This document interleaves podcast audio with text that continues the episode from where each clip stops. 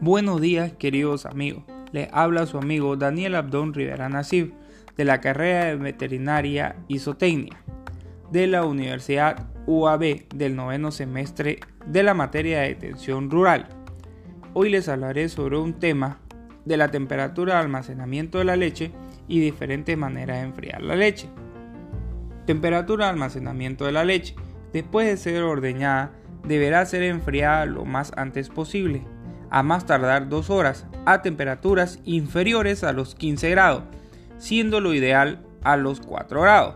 Esto es debido a que los microorganismos presentes en la leche se multiplican muy rápidamente a temperaturas superiores a los 15 grados y siendo su reproducción muy rápida.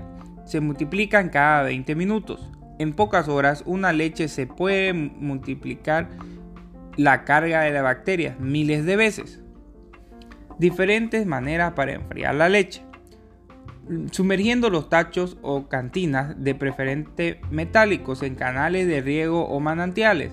También podemos sumergir los tachos dentro de pozas o estanques con agua fría. También podemos mojar las paredes de los tachos con agua fría con mangueras perforadas colocadas como collar alrededor de esto. Si contamos con electricidad, podemos tener congeladores horizontales con agua fría acumuladas en ellas que ayude a su enfriamiento. También tanques isotérmicos de leche con unidades de enfriamiento, usualmente para mil litros o más. Eso fue todo amigos. Hasta la próxima.